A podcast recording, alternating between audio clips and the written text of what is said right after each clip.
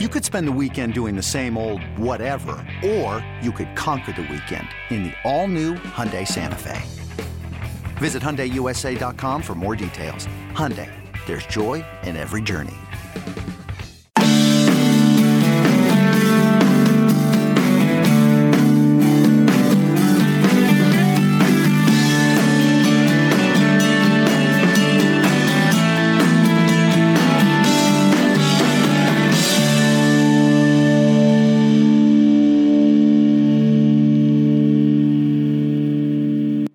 Back to the Bama Online Podcast. This a late night edition of the BOL Pod. Saturday night. That's right, late night with BOL. Travis Reier, senior analyst for BamaOnline.com, joined by team beat reporter, Mr. Charlie Potter. And Charlie, let's get into it. Scrimmage number two, the final scrimmage of the 2021 preseason for the Alabama Crimson Tide is in the books. I guess there was some concern about weather. You always worry about the potential for thunder showers, precipitation, lightning, things like that. But Alabama was able to get it in Saturday afternoon at Bryant Denny Stadium. Warm, challenging conditions once again. And typically, when we talk about these scrimmages or practices in general, really, availability, the first thing that comes to mind. And also, injuries coming out of the scrimmage. And I guess there were a few newsy items going into the scrimmage from an availability standpoint, but coming out, no news, good news, where at least significant injuries were concerned. Yeah, I mean, that's always, uh, I think Alabama fans kind of hold their breath and, and, hope that nobody gets hurt. I mean, we've, we've seen guys you know, get banged up in scrimmages before, uh, but it sounds like they were able to escape this one. And really, the, the uh, the bulk of their their big time practices this preseason without any significant injuries. And um, you know, there were some guys that that didn't go. Some guys that we expected. We heard earlier in the week that uh, DeMarcco Hellams is on the shelf, like Kendall Randolph. Both of those guys have uh, sprained ankles, and uh, you know, both of those guys are are really starters. And so they were going to be without two, one on each side of the ball. But then you know, Nick Saban said they held uh, Emil Ekiyor out, so that's two starters on the offensive line. That kind of is replication of what we saw last weekend because uh, Evan Neal and, and, Chris Owens didn't practice in the first scrimmage. So again, the offensive line a little bit depleted. Uh, I'm not sure if a, a, couple of the backups were able to go, guys like Darrian Dalcourt and and Damieon George. Um, you know, Nick Saban said that Shane Lee didn't scrimmage. I don't think uh, Christopher Allen scrimmaged. So a couple of linebackers, both first and second uh, teamers. So, you know, I think there was a, a, good amount of guys that either didn't go or, um, you know, they just maybe took it easy with them. But it's, you know, I saw somebody joke on on the message board. And today there's there's a ton of preseason games. I think there's ten on today, and really, I mean, maybe there's 11 with Alabama scrimmage, second and, and final one of the preseason. And just like those preseason games for NFL teams, you know, they choose to, to hold guys out. If, if there's a guy that's probably dealing with maybe a minor bump or bruise, then there's no point in, in pushing it, especially some of these veteran guys who they, they know what they've gotten him. Like Evan Neal last week, you knew Evan Neal's going to be a starter on the offensive line. You hold him out. Uh, Chris Allen, if there's something going on with him, uh, especially you know minor, you don't want to push it because he's going to be a big part of this defense. So uh, again, the the the good news is you know Nick Saban made it a point to say there were no significant injuries, and that's really all that you ever hope for. Interesting comments on multiple fronts from Nick Saban, and that's really what we're going to do on the podcast. Sort of go through Nick's post scrimmage remarks and highlight some of those comments and get into some of how they related to not only position battles that we knew were very much in play, but perhaps some comments that suggested that an area or two that we thought might be pretty well nailed down, maybe not so much. So we'll do that. We do have the BOL scrimmage nuggets up for you right now. That's VIP information uh, at BamaOnline.com. So you're definitely going to want to check that out. But in terms of Saban's post scrimmage comments, um, you know, I don't think it was a surprise to really hear him talk about the competition is pretty much ongoing at right tackle, but he threw center in there too on Saturday afternoon. Charlie, did that catch you a little bit by surprise? It did, yeah. Um, you know, I was sitting there and, and live tweeting and, and, posting on the, the board. I always do that for Saban's press conferences. And yeah, like you said, I mean, we, we know that, that right tackle was up for grabs. And, you know, going back to really SEC media days, we felt left tackle through right guard was pretty much set. You know, there's always going to be competition. You know, that, that's going to be something he's going to continue to say. And him starting off that quote by talking about there's competition at several positions, that's, you know, par for the course. But then, yeah, to, to talk about right tackle and to throw in center, it was a little interesting. And, you know, again, like I said, um, you know, Darrian Dalcourt, I don't think he he scrimmaged uh, today, and I, I, think he's probably the main challenger there for Chris Owens. But um, you know, Chris Owens is a guy that he can play center, he can play right tackle. You know, we saw him do both of those kind of in a pinch last season when Evan Neal went down. He stepped in and started uh, at right tackle against Arkansas, and then of course when Landon Dickerson got hurt in the SEC championship game, he was the starting center for the the two college football playoff contests. And so, with Owens choosing to come back as a super senior, this will be his sixth season at Alabama.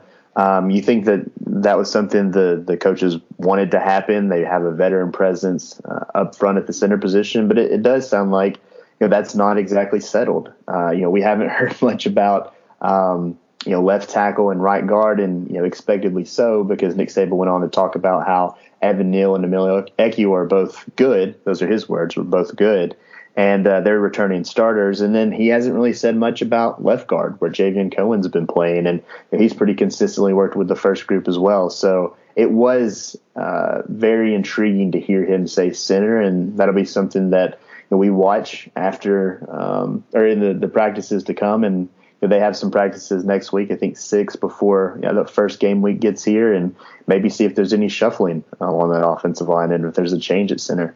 Yeah, never over until it's over in terms of trying to identify that first five, that best five for the Alabama offensive line. And look, we don't know exactly. We have an idea of maybe who was available defensively and who wasn't. Uh, but understanding that lack of complete context, it did sound like, based on Saban's comments, pretty good day for the offense. Quarterbacks had some success uh, maybe a takeaway or so for each of those guys where the defense was concerned. But all in all, reason for optimism, I guess, for the offense. And again, that may have had something to do also with who really saw the field a lot for that Alabama defense in the practice. Yeah, I mean, I think there were some guys that, like I said, either didn't play or um, maybe didn't play as much as you would expect. And you know, offensively, um, it sounds like Nick Saban was pleased with the overall product more so than in scrimmage one. Um, you know, I asked about the quarterbacks. I feel like uh, it's not a, a, scrimmage recap without figuring out what Nick Saban thinks about the quarterback play.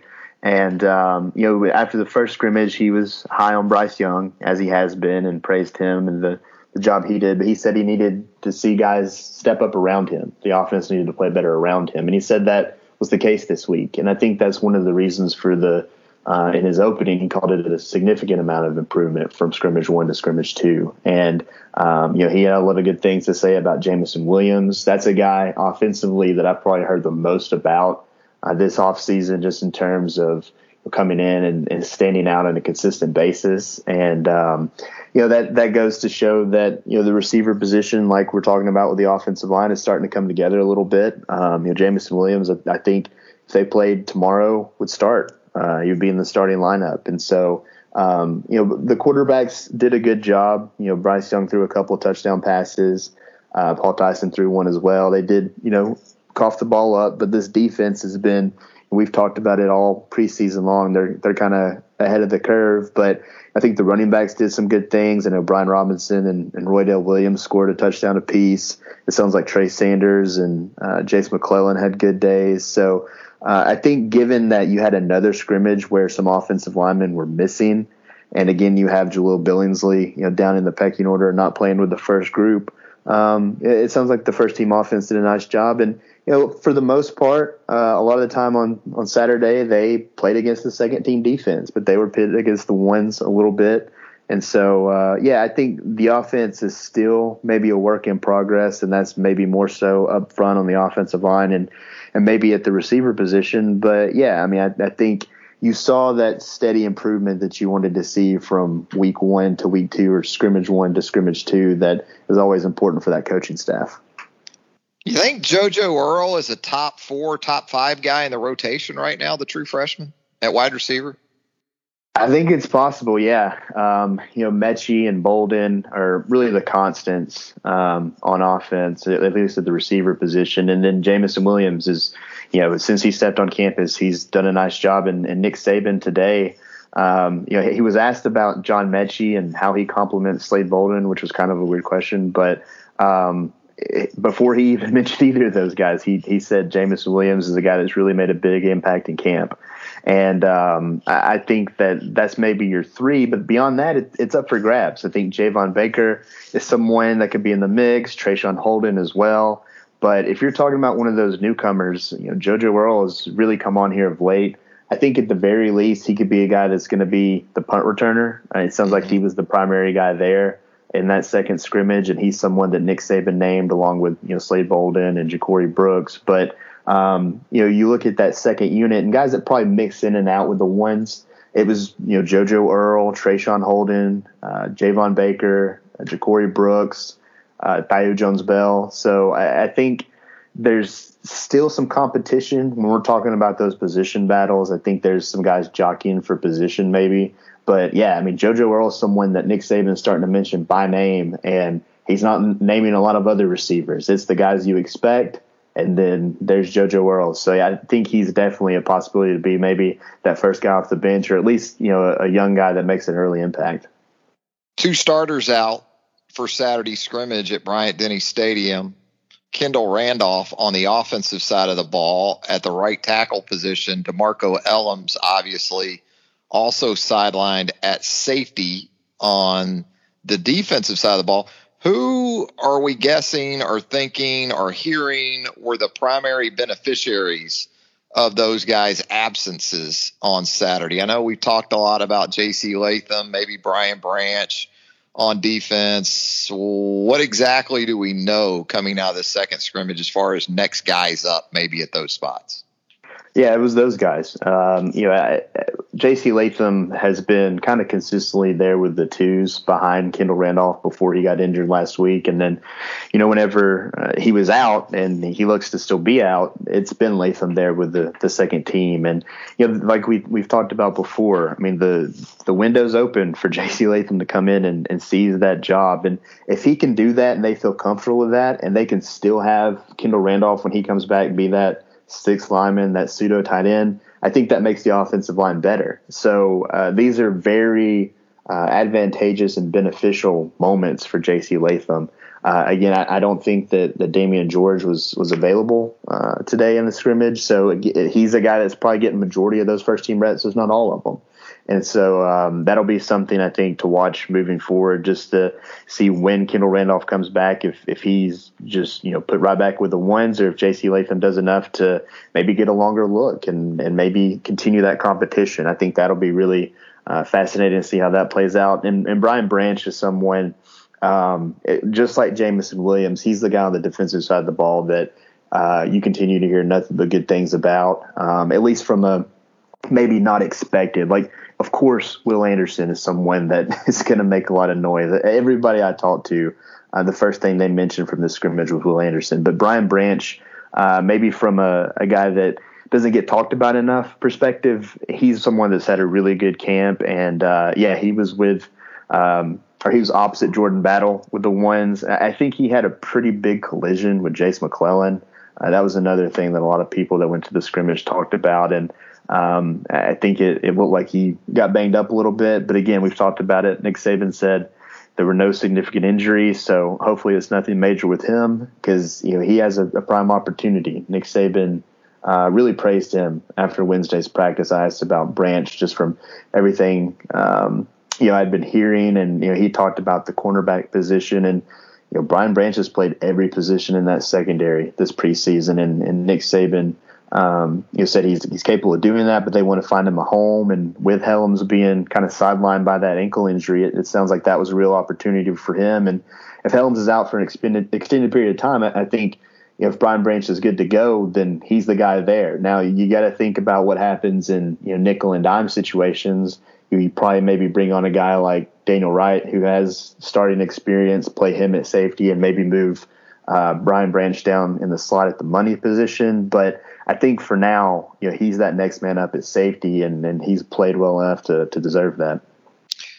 Yeah, and you also heard Nick post scrimmage really talk about how good of a camp and how good of an offseason in general that DeMarcco Hellams has been having or has had. So, you know, this is a guy, if he can get back healthy, I wouldn't just go ahead and write him off as sidelined by Brian Branch or someone else. And as we talked about, and as you just said there, Brian Branch's presence in the in the sub packages with an emphasis on that money roll in the dime, you're still going to need another safety. And, you know, it may end up being DeMarcco Hellams that's right back in that base nickel dime starting roles at the safety opposite Jordan Battle when he's capable of returning. But it is very nice in knowing you've got such a versatile option and sort of that Swiss Army knife at the secondary when you talk about Brian Branch. We're going to take a quick break here on the Bama Online Podcast. If you want to do sort of the read along version of the podcast with us on tonight's program, the BOL Nuggets notes from Alabama's second scrimmage would be a great way to do that. Go there right now during the break. Get into those BLOL nuggets. They don't come with poly sauce, all right? We don't have a dipping sauce for these nuggets, but they're good nonetheless. And We'll be back with more of the pod to talk more about Nick Saban's comments and some tidbits from Saturday's scrimmage at Bryant Denny Stadium right after this.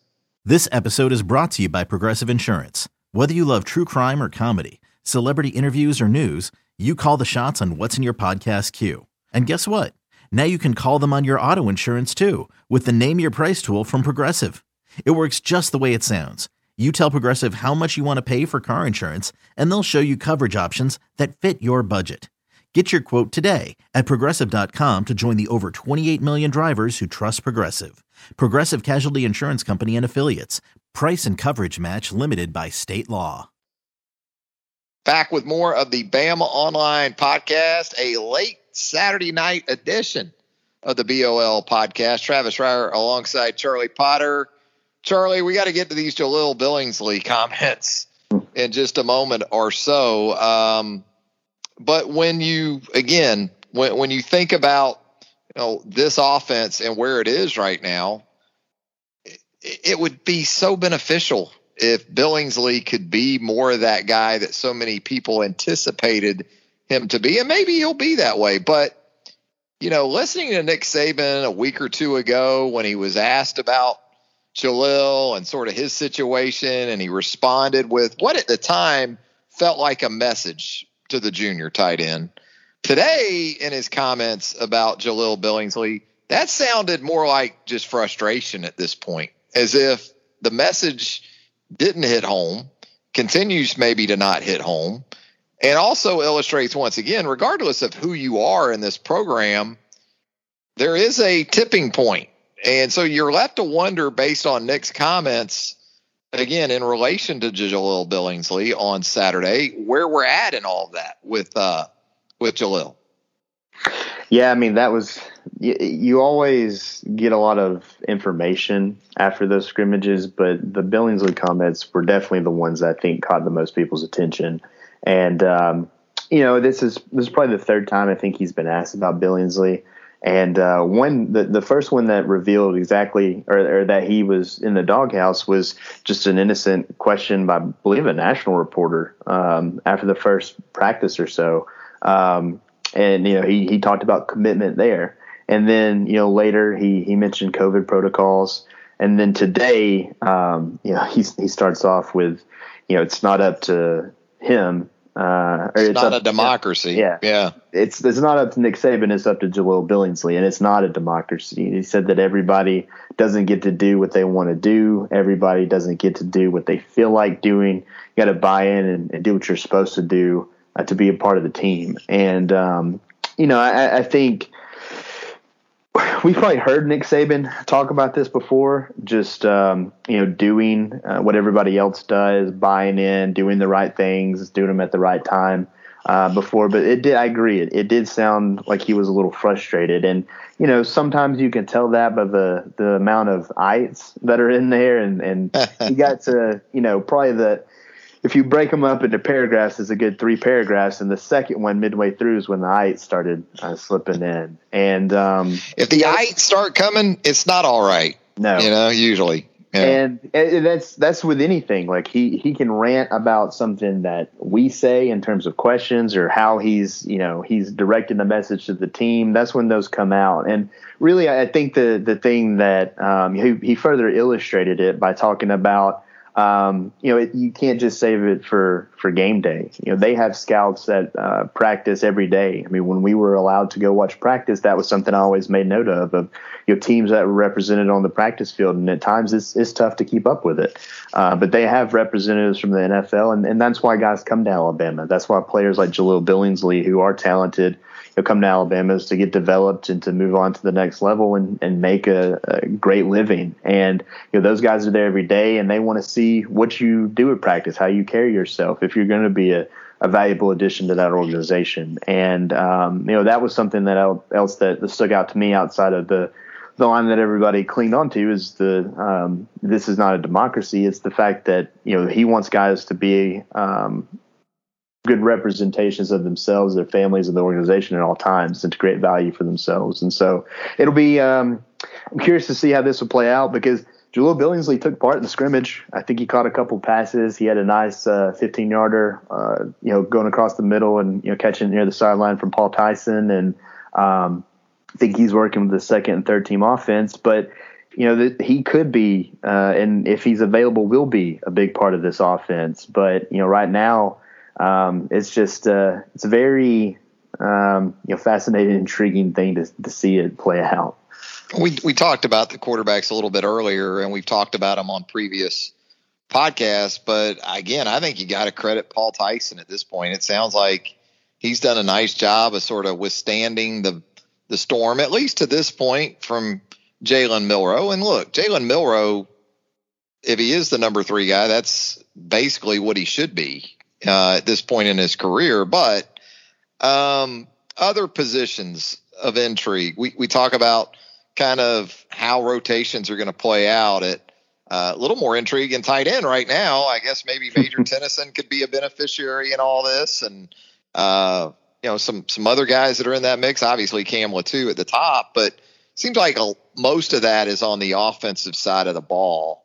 Uh, running back rotation. Uh, sounds like Nick's happy with three or four guys right now. Uh, the wide receiver rotation. I, I guess there are some things that we're not going to have maybe even partial answers to until we get through Miami.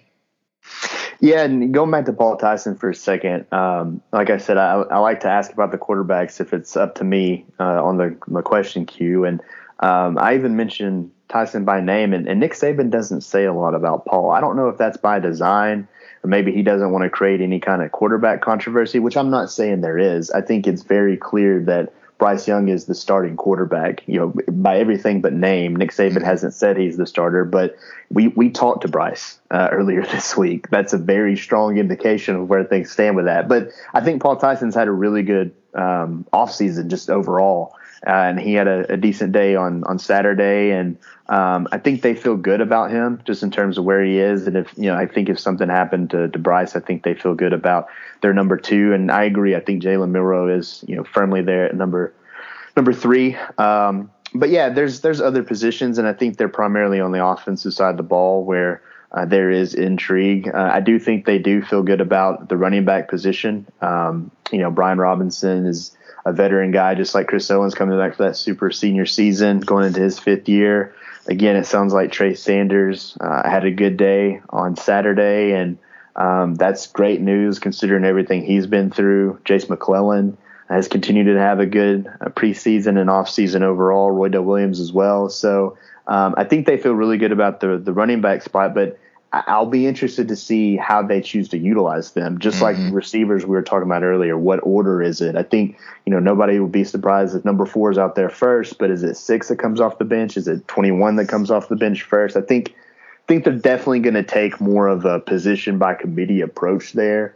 But um, how many in what order? How do they break it up? That's one of the things I'm looking forward to seeing in the Miami game. And, you know, we've talked about the offensive line, but that's another one, receiver, and yeah, tight end, because they don't have a ton of scholarship tight ends. Um, there's five on the roster. Um, you know, whenever we were looking for Jahleel Billingsley, whenever uh, we were allowed out at practice, we didn't really see Caden Clark, and you know he's someone that's you know coming off an injury in high school, and so that leaves Cam Latu and Major Tennison and Robbie Ouzts and some walk-ons. And, you know, that's a position group that needs to stay healthy if this Billingsley thing continues. But I think they feel good about what Cam Latu brings to the table. I think he can maybe fit more of that H role, maybe somewhat of what we've seen from uh, Miller Forristall when they had everybody available last year. And maybe Major Tennison fills the role of a, a Carl Tucker and is more of that inline tight end. But um, you know, beyond that, there's a lot of unproven guys, and it would be nice for them to get Billingsley back. But offensively, I, I agree. Yeah, that's that's where a lot of the intrigue lies for me. Yeah, I think just a few weeks ago, a lot of folks felt that this offense would be more 12 personnel based with a back and two tight ends. Those tight ends being Jahleel Billingsley and Cam Latu. But after the updates on Jahleel Billingsley and also on a more positive note, kind of the emergence of some guys at the wide receiver position that you thought maybe would have an opportunity to do just that. Maybe more, maybe a continuation of 11 personnel that's been so good to Alabama uh, in the last couple of three years with this evolution of the the offensive approach under Nick Saban and an assortment of offensive coordinators so when we talk about the defensive side of the ball, you and I both love to kind of monitor the situational packages, whether it has to do with the secondary, and as we talked about on the podcast tonight, with Hellams out, if Branch needs to play safety, you know, how does that work with Branch maybe still going to money and the dime? Is it Daniel Wright that comes on? Uh, you would think that would be the case if Hellams comes back. How does that work? Uh, pass rush similar too. Dime Rabbits, primary candidates to be on the field, not only at the linebacker level where they have so many options, but you know, if it's one or two defensive linemen, who are those prime candidates? And that look, especially with LaBryan Ray out, um, you could really go from level to level to level defensively and uh, spend a lot of time, I guess, pondering the the possibilities there. You really could because you know depth at, at all three levels is uh, at a premium right now. I mean that's really kind of been the the talk the last week, just in terms of, of interviews and everything, is the depth on the defensive line, and, and that's considering guys like LaBryan Ray being on the shelf. Um, you know Braylen Ingram's been out. I think he's maybe been back at practice, but in a black uh, jersey and if some guys have maybe not played as much in these scrimmages, guys like DJ Dale and, and Phil Mathis, but you know they still have Eboigbe and Young and Tim Smith and uh, Stephon Wynn, Jah-Marien Latham's done some nice things. Jamil Burroughs, they have all the young guys as well. So um, the depth up front on the defensive line is is is big. Um, I, I, think it was Eboigbe that says we can roll very deep. That was the the quote that he had. But for them, you know, they need to replace Barmore's production from a pass rushing standpoint. And maybe that guy's Tim Smith. He comes in and, you know, plays more. And we saw him be disruptive as a true freshman in some limited snaps last year. Maybe he takes that next step because, you know, when we talk about those sub packages, if they have just two defensive linemen on the field and leave uh, Allen and Anderson out there, you know, it, it's probably going to be, you know, a, a, Phil Mathis and one of those younger guys or a, and a Eboigbe, a Young, a Tim Smith um, so that you know didn't hear just a ton about dime stuff. Um, you know, when talking about nickel, you know the secondary is about what you would expect with the two veteran corners and Jobe and Armour Davis, Malachi Moore at star, and then you had Battle and Branch at, at safety. Um, you know, linebacker wise, it continues to be uh, Henry To'oTo'o and, and, Christian Harris there at the inside linebacker positions. And we've talked about it before, and uh, you've been kind of an advocate for it that you know, they can play both of those guys in those dime situations because of the the pass rushing ability of a guy like Christian Harris. So uh, I think the what it all boils down to is they have options, especially up front.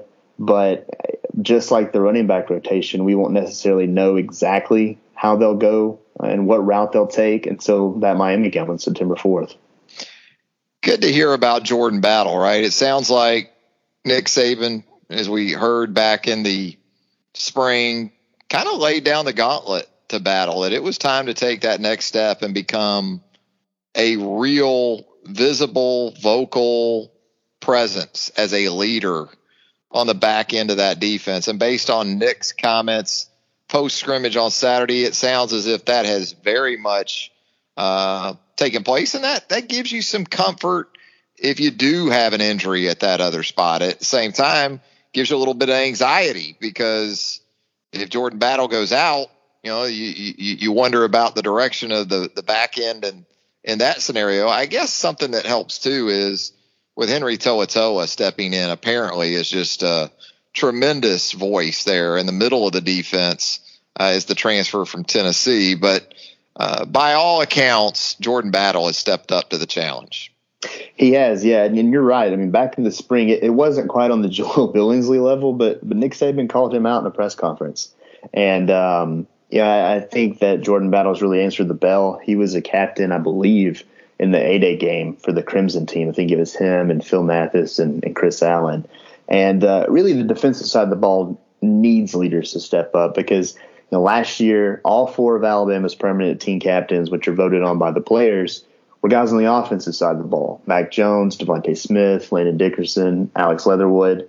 Usually you have at least one representative from the defensive side of the ball, if not majority of them in, in most years. Uh, so that was you know, maybe a little telling. And um, I think it was important for this offseason for some of those guys to be able to step up and uh, take on more leadership role, you know, become more comfortable as a, as a vocal guy out there and – uh, it sounds like Jordan Battle's really done that, and um, you know it, it, does say a lot about how they feel about that duo of Battle and Hellams because you know Nick Saban mentioned DeMarcco multiple times when talking about him, so they want to get him back as as quickly as possible. But you know it, it sounds like Jordan Battle's done everything that they've asked him to do, and um, it sounds like they're really pleased with his progress just in terms of an off the field role, uh, which is big because I think other guys can do it. Um, you know, Phil Mathis is a, a, big and boisterous guy out there.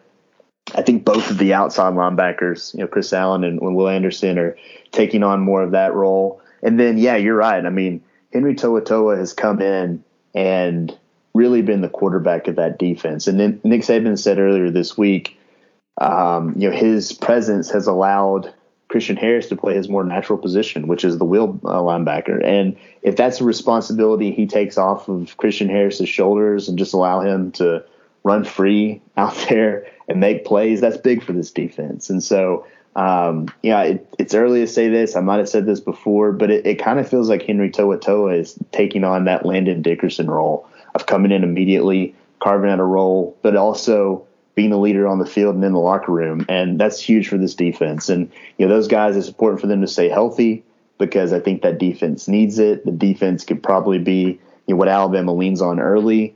And if they can continue to get that out of guys like Jordan Battle and others, you know, that'll be really beneficial for this team.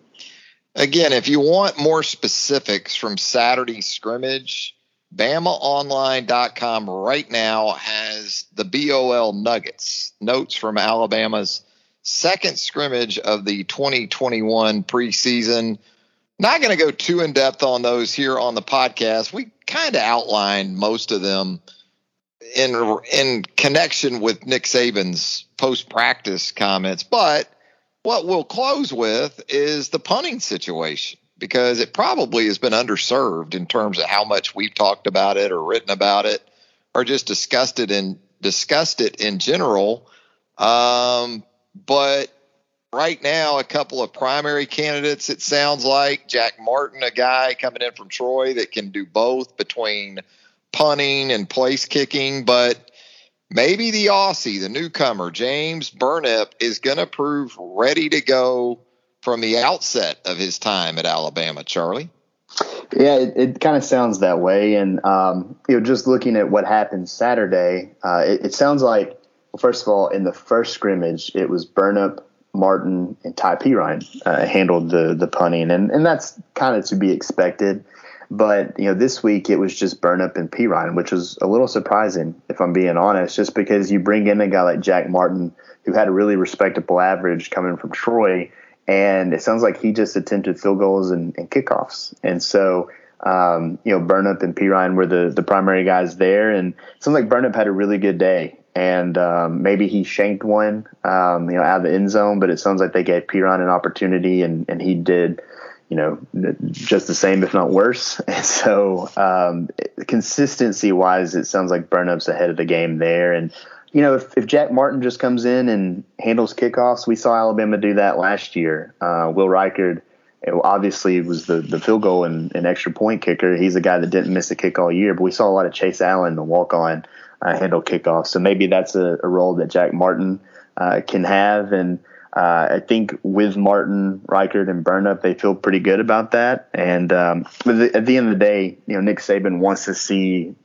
better and more consistent production from that punter position. And um, you know, they finally have an Aussie punter. It sounds like he's doing a good job. And again, if I think if they played a game tomorrow, it'd be him that trots out there first to to handle the first punt. So I'm going to go more in depth, um, you know, at the start of this upcoming week about where these position battles stand, just because I think it's a good you know, jumping off point from what we've seen so far in the preseason. But punter, yeah, I mean, it, you probably only mentioned five or so position battles, and punter's up there because Nick Saban's talked about it a lot, and um, you know it's obvious with them bringing some guys in uh, to add to that mix that this is something they want to figure out. New quarterback, new starting quarterback, new starting corner, new faces on the offensive line in some form or fashion. Got a newcomer perhaps at the Mike linebacker position, and I still think the one position where Alabama fans will hold their breath the most during the early stages of the Miami game. Well, maybe two punter and also punt returner, uh, where you're breaking in a newcomer that might be like the last guy that handled it, more of a freshman back there.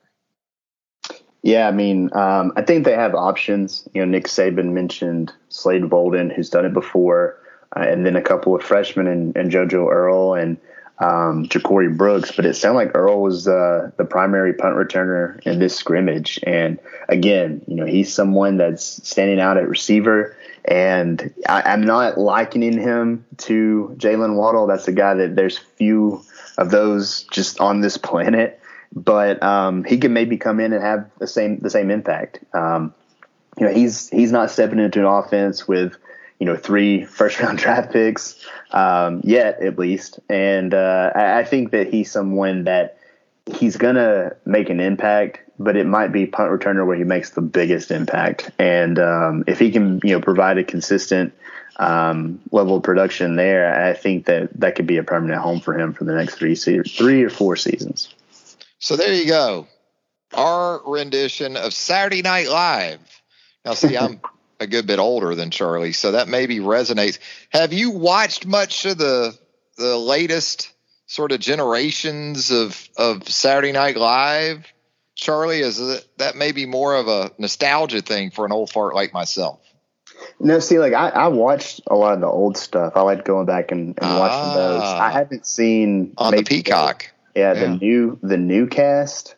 Yeah, um, I, I, do think that. Um, oh crap! What's her name? Uh, McKinnon, Kate McKinnon. This was hilarious, uh, but she's now one of the old heads on Saturday Night Live. So ah. um, I, I, don't really know the new cast that well, but you know, I mean, the, the Tina Feys, the Amy Poehlers, uh, when they were on there, it was it was great. So I, I would watch it then, but I haven't I haven't caught it uh, too much lately. I mean, with anything, it gets too political, and so you're just kind of like, oh, whatever.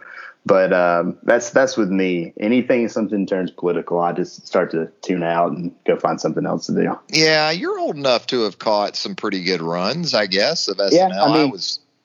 Yeah. When I was you know, probably too young for it. Um, you know, my my sisters are are older than I am, a lot older, and so my now brother-in-law. Uh, I listened to a lot of uh, Adam Sandler's uh, music stuff, which I don't know how many people listen to that, but he did a lot of that on Saturday Night Live. So that was that and Farley. That was you know I, I that was I guess where I cut my teeth on Saturday uh-huh. Night Live, and and that's the good stuff. Little uh, Lazy Sunday with Andy Samberg back in the day.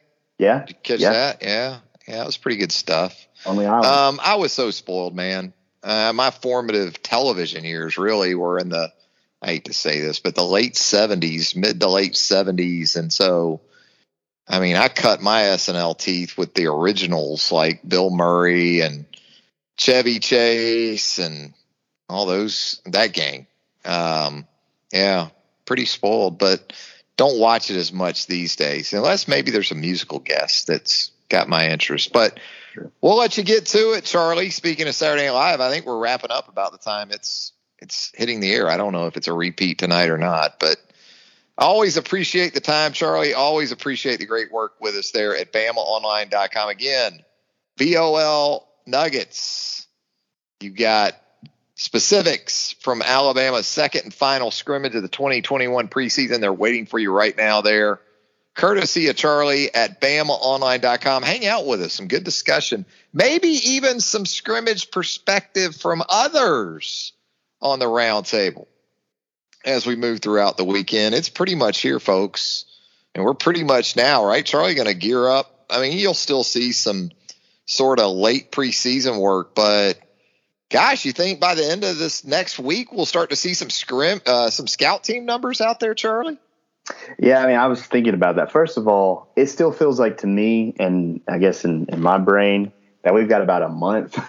but cut that in half. It's we're getting under the two week mark, and yeah, I think you know they they like to talk about when they start Miami stuff, and I'm sure they've done plenty of it already, but they'll really turn their full focus on Miami probably later next week. And uh, yeah, I mean, we won't be out there unless something changes. But in the photos and the videos, those will get harder to decipher because there'll be guys in, in different numbers.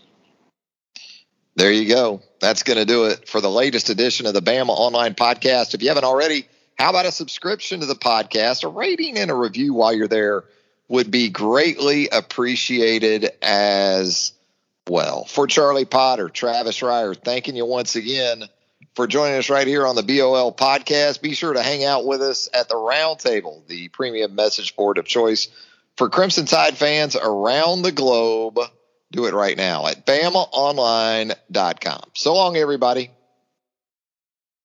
CBS Friday. TV's hottest show is Fire Country. I'm not a hero. I'm in orange for a reason. They're taking 12 months off your sentence. You're free. Lady. With a special epic season finale. Now that I'm out, I need something to get me up in the morning. You are a firefighter. Used to be. That will be unforgettable. In the name of your life's happiness, go get your girl. She's getting married tomorrow. Says, when do you let anything get in the way of what you want? The Fire Country season finale, Friday, 9, 8 central on CBS and streaming on Paramount Plus.